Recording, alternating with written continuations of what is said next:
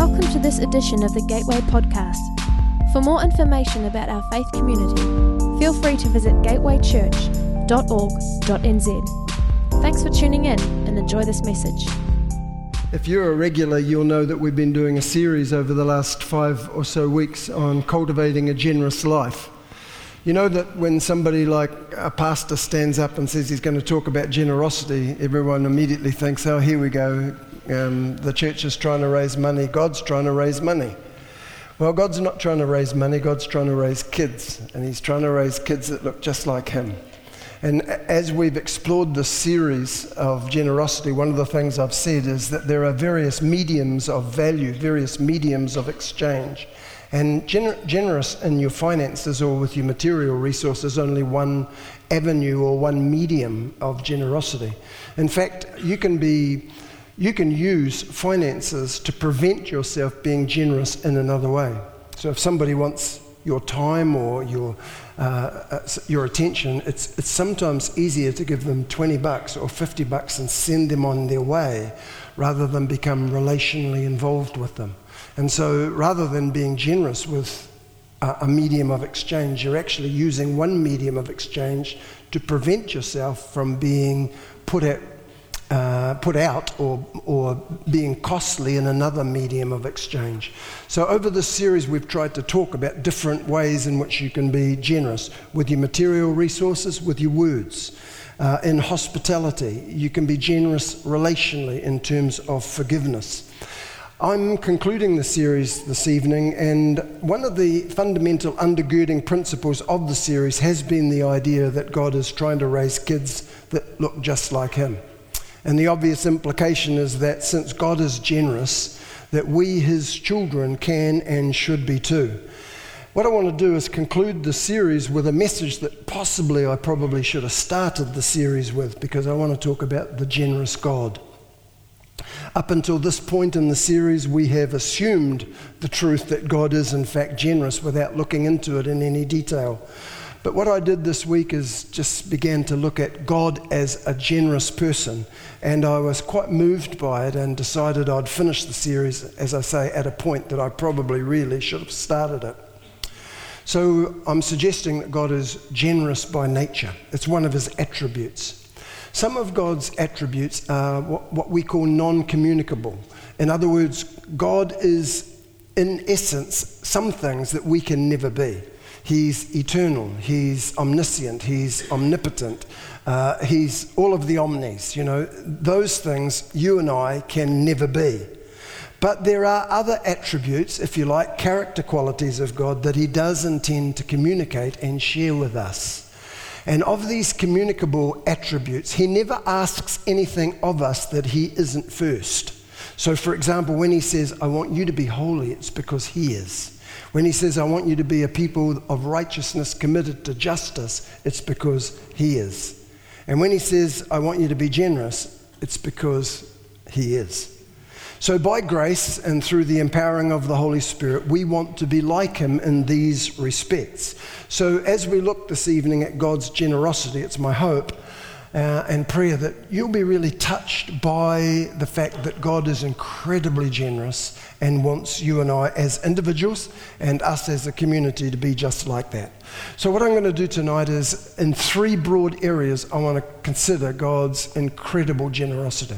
I want to look at his generosity in creation. I want to look at his generosity in redemption, and I want to look at his generosity in terms of our ongoing walk with God.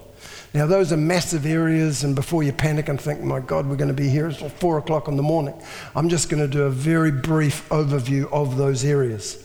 So, number one, God's generosity in creation.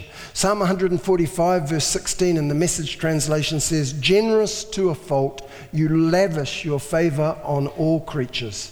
And then in Psalm 33, verse 5, the same translation says, Earth is drenched with God's affectionate satisfaction. You know, when it comes to creation, God didn't cut corners, He didn't cut costs. I don't think even He adhered to a budget. The world is absolutely dripping with variety, with beauty, with splendor, with majesty, all of which speak of His incredible generosity. Wherever you look in creation, there's bounty. My wife Karen loves gardening, and because I love the gardener, I've got to appreciate plants in a way that I probably never would have if I hadn't been with her. But uh, you know what? There's 391,000 species of plants every, uh, that, that, have been identified. Every year, scientists identify and, um, and research another 2,000 varieties. And then within those varieties, there's, there's massive um, added varieties, if you like. Within orchids, for example, there's another 25,000 varieties of orchids. You know, everywhere you look, you encounter this bewildering beauty and diversity. And as the kids would say, it's completely OTT. God didn't just say, I think I'll make a flower. It's just this incredible diversity. Look at the stars on a, uh, on a starry night. It's absolutely breathtakingly beautiful. Those of us who live in cities rarely see the, the beauty. When, when we first came to Hamilton a long time ago, we lived out at Whatawhata, which is you know, kind of 20 k's or 10 k's out that way, and there's no street lights. And I remember one night Karen waking me up at about two in the morning and saying, You have got to see this. And I thought, two in the morning, this better be worthwhile. Anyway, we went outside, and I, I, I was speechless. The Milky Way was just ablaze, and all I could say was, Whoa. Uh, uh, words fail. You know, that galaxy alone, the Milky Way, it's estimated that there's between 200 and 400 billion stars just in that galaxy. If every star has eight planets like our sun does, that's about 3.2 trillion stars. And it's estimated that our galaxy is just one of over 2 trillion galaxies. I mean, it becomes mind numbing. For every grain of sand on every beach and in every desert of the world, there are 10 thousand planets in the sky. If that doesn't strike you as being extravagantly generous, I'm not quite sure what would. You know, facts about the universe become absolutely mind numbing after a while. We just can't compute the distance, the, the uh, immensity of it. In Job chapter 26 and verse 13 and 14, it says, The heavens are made beautiful by his spirit, and these are some of the minor things that he does. Minor things that he does? 3.2 trillion stars in our galaxy, which is one of 3 trillion, and this is the minor things that he does. Message says it's the mere whispers of his rule. One translation says it's the outskirts of his way, and another the out, outer fringes of his work. If that's the minor things, if that's the outskirts, imagine what the major things might look like. You know, in preparation for the series, one of the things that I did was I looked up in the various translations every time the word generous occurred in the scriptures. And there was one passage that really struck me as being interesting. Again, it's in the book of Job, and it's Job 36, and it goes like this in the message Take a long, hard look, see how great he is, infinite, greater than anything you could ever imagine or figure out. He pulls water up out of the sea, distills it, and fills up his rain cloud cisterns. Then the skies open up and pour out soaking showers on everyone. Does anyone have any does anyone have the slightest idea how this happens? How he arranges the, cl- the clouds, how he speaks in thunder. Just look at that lightning, his sky filling light show illumining the dark depths of the sea. These are the symbols of his sovereignty, his generosity, his loving care. And when I read that, I thought, God is generous in terms of lightning? How, how, I mean, how does that work? I can think of a few people who have been struck by lightning who might choke over the, that description, that it's God's generosity. But being somewhat nerdish, I did a little bit of research to find out why would lightning be considered generous? Now, I know that you guys have just broken up from college, and the last thing you need is a science lesson. But, but you're going to get one for about three minutes, okay? Just, just a really quick one. Because I thought, why would lightning be considered part of God's incredible generosity? You know, for all, in order for life to exist and then flourish on earth, one of the things that we need is a very stable atmosphere. And with 21% oxygen and 78% nitrogen, we have that stable atmosphere. Apparently, nitrogen and oxygen tie up their, elect- their electrons, so they're not available for reaction. And that lack of reactivity between those two elements gives us the essential property of a stable atmosphere for life. But, problem Not only do we need stability in the atmosphere, we need reactivity in the atmosphere. Our bodies need proteins, and proteins need nitrogen. Now, the atmosphere contains an abundance of nitrogen, easily enough to satisfy our needs, but it's not available to us because of the lack of reactivity. Apparently, nitrogen has three electron bonds between its atoms, and they're very stable and very difficult to break. So, on the positive side, that stability. On the negative side, it means no reactivity. And our bodies don't have the energy to break up and thereby process the nitrogen that's in the atmosphere to build protein. Okay, so we can breathe in nitrogen, but it has no effect on us. How can we get the nitrates that are essential for proteins and for life? And the solution, I found, is lightning. Lightning, as we all know, is the spectacular pyrotechnic show of light and sound. It's caused by the sudden flows of electric charges between charged clouds or between charged clouds and the ground. And lightning strikes on Earth somewhere between 50 and 100 times per second. That's a billion lightning strikes every year. And what happens is lightning strikes or, or, slices through the sky with such power and such energy that it has the effect of knocking the normally inert nitrogen atoms so hard that it separates it from its electrons and it makes it reactive. These freed up electrons and atoms are now able to combine with oxygen and hydrogen, and they form the nitrates that are necessary for life. They're brought to Earth by rain, where they are then processed by plants, and the proteins are made available for people and for animals. On top of that, bacteria in the soil then process the nitrates and release nitrogen back into the atmosphere. We call it the nitrogen cycle. And that cycle is central to the biochemistry of the earth. A key component of it all is lightning. And Job, writing thousands, tens of thousands of years before scientists had discovered this, said, Lightning is the generous gift of God to people on the earth. You know, theologians call this incredible generosity of God toward his creatures, toward creation, and toward people common grace. Now, common grace isn't a Bible term. If you get your concordance out and try and find it, you won't find it. The adjective common doesn't appear in the Bible as a modifier of the noun grace. But because you can't find common grace in the Bible, it doesn't mean the concept's not there in the same way that Trinity isn't found in the Bible in terms of a word, and nevertheless the concept is there. So, common grace then doesn't mean mundane or ordinary. When theologians talk about common grace, they're talking about something that is universally available to all. So, theologian John Murray described common grace as every favor of whatever kind or degree falling short of salvation, which is, which this undeserving and sin cursed world enjoys at the hand of God. You know, the Bible says all that we have, all that we enjoy in life has come down from the Father of lights. Every good and perfect gift, it says in James 1:17. And in 1 Timothy chapter 6, it says, God richly provides you with everything for our enjoyment. And God has, through his incredible generosity, woven the beautiful, the delightful into our existence. The taste of good food, the sound of beautiful music. You know, for those of you who appreciate music, you know that it can stir and move and soothe and comfort and inflame and enkindle and evoke and elicit. It can lift you up, it can stimulate you, it can thrill you, it can transport you. That's music, and it's a gift from God's generous hand to you. We experience God's common grace in a multitude of forms, from art to architecture, from landscapes to literature. It's His generous gift to the world. I, I, think that perhaps the beauty that's involved in God's common grace is ultimately to lead us to the experience of saving grace.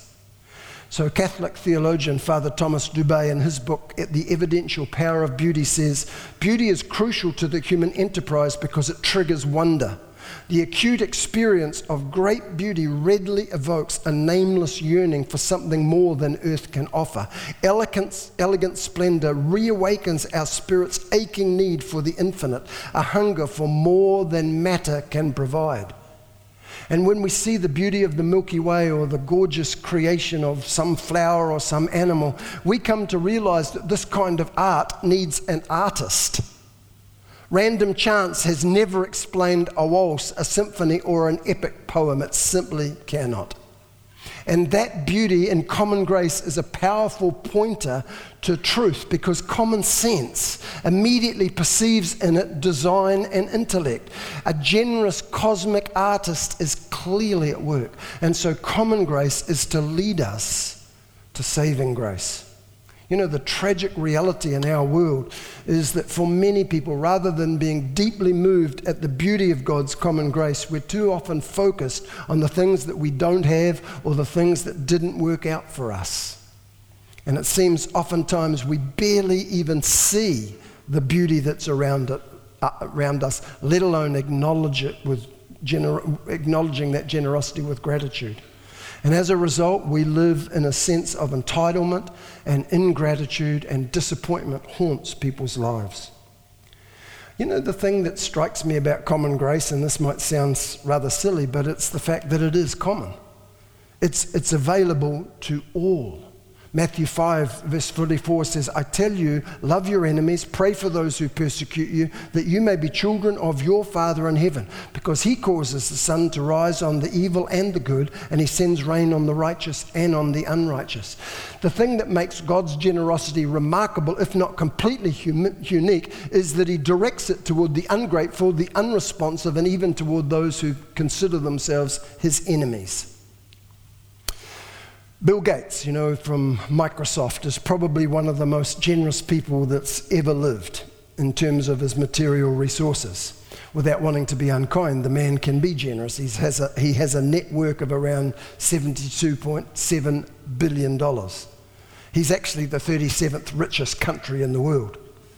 He's given away over his lifetime between 26 and 28 million dollars. But you know, as far as I'm aware, he's never given one dollar to Apple. Gates is known to be quite ruthless in terms of his dealings with competitors in the tech industry. Some of you younger people probably have never heard of Netscape.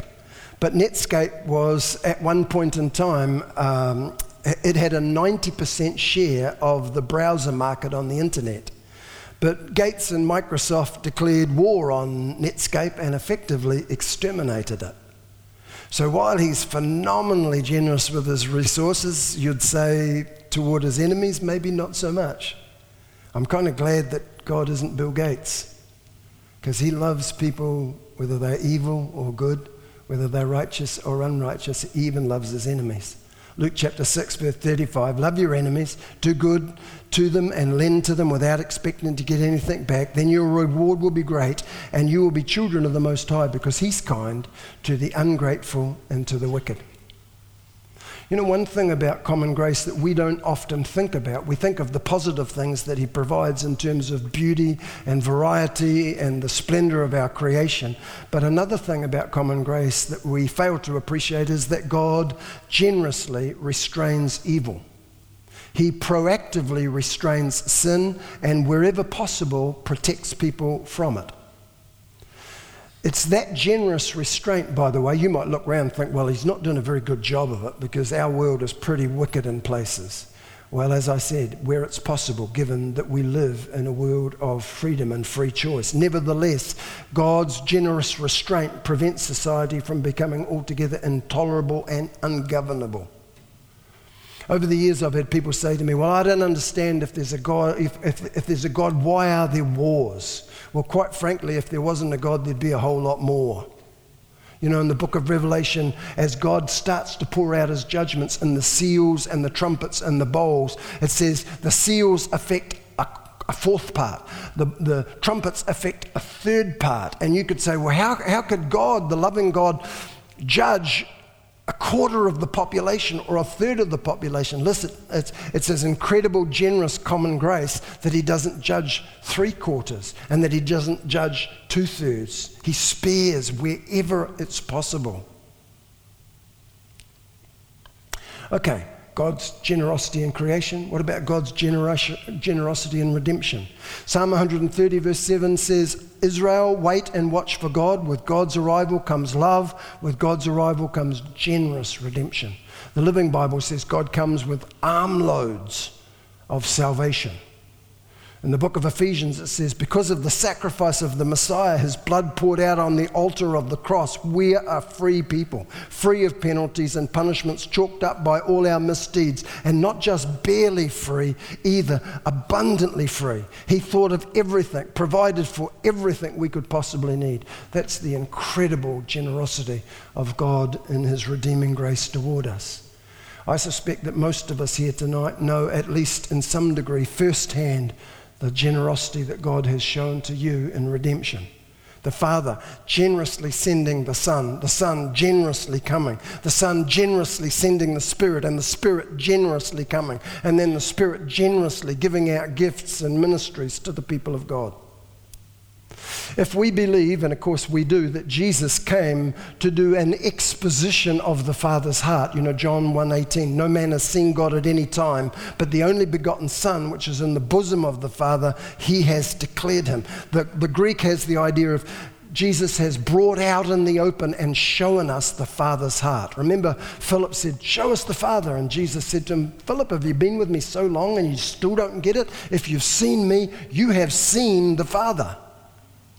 In John chapter 1, verse 14, describing Jesus, it says, The Word became flesh and blood, moved into the neighborhood, and we saw the glory with our own eyes, the one of a kind glory, like Father, like Son, generous, inside and out, true, start to finish. You see the generosity in Jesus when you see him ministering. Just, just look at his miracles. Take, for example, the first one that's recorded in the Gospel of John, where he turns water into wine at the wedding in Cana of Galilee. Now, we know about the quality of the wine that he produced. Remember, the master of the banquet said in amazement, Everybody I know brings out, out, the finest wines first, and after the guests have had their fill, they then bring out the chief stuff. But you've You've saved the best to last. So we know about the quality of the material of, of, that Jesus produced. But what about the quantity of wine that he produced? It says, Nearby stood six stone jars of water, the kind used by the Jews for ceremonial washing, each holding from 20 to 30 gallons. That's 180 gallons, and for those of you who are used to metrics, that's 680 litres. That's about a thousand bottles of wine. That's two pallets of wine for this wedding. That's, that's incredibly generous. And I'm sure perhaps you're aware that in a culture like that, where hospitality was so important, running out of wine would have been a point of incredible shame for this couple and, and an embarrassment for, his, for their family. Jesus not only averts generously a possible catastrophe for them, but the amount that he produces probably meant that they had a considerable amount of wine left over after the festivities had concluded, giving them a significant financial resource for their lives going forward. That's incredible generosity. A little further on in John chapter 6, we have the story of the feeding of the 5,000. The 5,000, by the way, were men. Okay, so the crowd itself would have been much bigger. If their crowds are like our crowds, the women usually outnumber the men in religious circles, and you add the kids to that, you could have been dealing with 15,000 plus people. And starting with five small barley loaves and two small fish, Jesus feeds the multitude. At the end of that, in verse 13, the disciples gathered up the leftovers and filled 12 baskets with the pieces of the five barley loaves left over from those who have eaten. The Passion Translation adds one basket for each disciple. And I can imagine the disciples struggling down the hill with their basket full of bread saying, That was a bit over the top, wasn't it? A couple of baskets would have done us, one basket each. It seems that Jesus can't help himself. He's just generous inside and out, as John 1:14 says. What about in Luke chapter 5? The disciples had gone out fishing without much luck, as it happens. Jesus decides to give them some help, and in verse 6, it records that they took such a large catch that it began breaking their nets. They called their partners alongside, they brought in two boats. Between them, they managed to get it on board, and the boats start to sink. It's been calculated that they probably took in about a ton of fish. What they would normally have taken in a two week period came in one cast of the nets. Jesus just can't help himself when it comes to generosity. He is generous inside and out. And it's not surprising because we know he's God in the flesh. And one of the Old Testament names for God is El Shaddai. And we know that El Shaddai basically means the God who is enough, the all sufficient one. What that literally means in the Hebrew, that many scholars think that Shaddai comes from the Hebrew word breast, and that the word could literally be translated the many breasted one, which means that when you need sustenance and succor, you can go to him and there is ample. He has more than enough. We are talking about an incredibly generous God. He's generous in creation, He's generous in redemption. And as you continue to walk with Him, one of the things that you begin to appreciate more and more as the days, months, and years go by is His unbelievable generosity to, to us.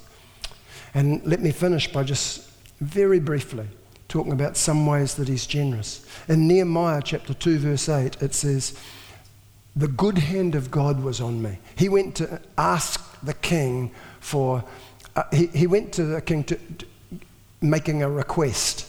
And it says, the king granted him the request, and he says, it was because of the good hand of God on me. And the message translation says, the generous hand of my God was upon me. God's favor in this instance was on Nehemiah in the same way that was on Joseph in the Old Testament. Remember the favor of God in Joseph? meant that he rose to the top of Potiphar's household and then he rose to the top of Pharaoh's household. And he was a gifted individual, but the way open for Joseph was more than simply his diligence, his talents, his gifts, his intelligence. It was recorded as being the favor of God. I want to tell you, folks, when opportunities and doors open for you, you, you need to recognize that it's not just about your brilliance, your giftedness, your talents, or your intelligence. God opens doors and he shows people favor. You know, in Nehemiah chapter 9 and verse 19 through 22, there's a passage there. I won't read it all. But at the very end of it, it says, You gave them kingdoms and peoples, establishing generous boundaries. I think one of the testimonies of my life has been Psalm 16, verse 6, where it says, The lines have fallen to me in pleasant places. Yes, I have a good inheritance. And I can look back over my life and it's been, it's had its moments, it's had its really dark and difficult times, and yet in all of that, I see the incredible favor of God. And friends, you do well to remember that favor and be grateful for it. I remember one older pastor talking to a younger pastor whose church was going through a time of incredible blessing. And the young pastor was reveling in that success and probably was putting far too much emphasis on his role in what was happening. And the older pastor wisely counseled him to acknowledge God's favor. And I remember him saying to that person, Don't make God remove your hand. Uh, sorry, don't make God remove his hand in order to show you the source of this blessing. Well, the young man dismissed the advice, and within several years, that blessing had stopped, the church had come apart, and the man had left the ministry, or at least left that portion of the ministry.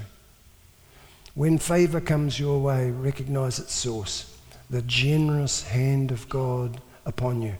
I think the thing that probably over the years I pray most for. In fact, we had a young guy in our congregation who did beautiful calligraphy, and he said, Don, I want to write a passage out for you. I want to write a prayer out for you and give it to you as a gift. What do you want me to write?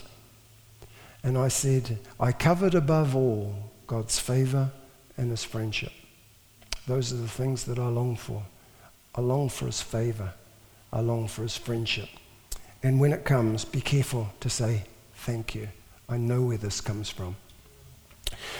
Another way that God is incredibly generous to us is in the way that he guides us. And again, you know, I'm, I'm looking back over the years and I can, I can tell you times when God led Karen and I and our family in ways that were truly supernatural and very, very remarkable. And I, I, rem, I just think of the incredible generosity in the way that God has led us.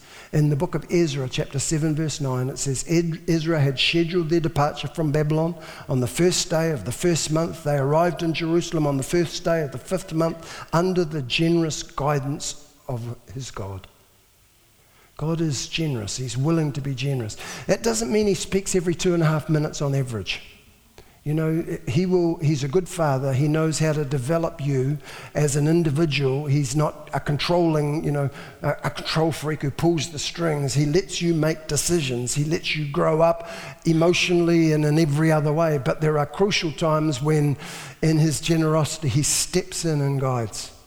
One of those occasions happened to us earlier this year. We had a gentleman come from the States and spend time with our leadership team, and, and, he, and he came with a word from God for us. And he said, um, he, he, it was out of the book of um, Genesis with Abraham. Abraham and Lot's uh, had separated and gone their own ways. And after they'd gone, Lot, his team had gone, God said to Abraham, I want you to look up and, uh, and see the land before you because I'm renewing my promise to you.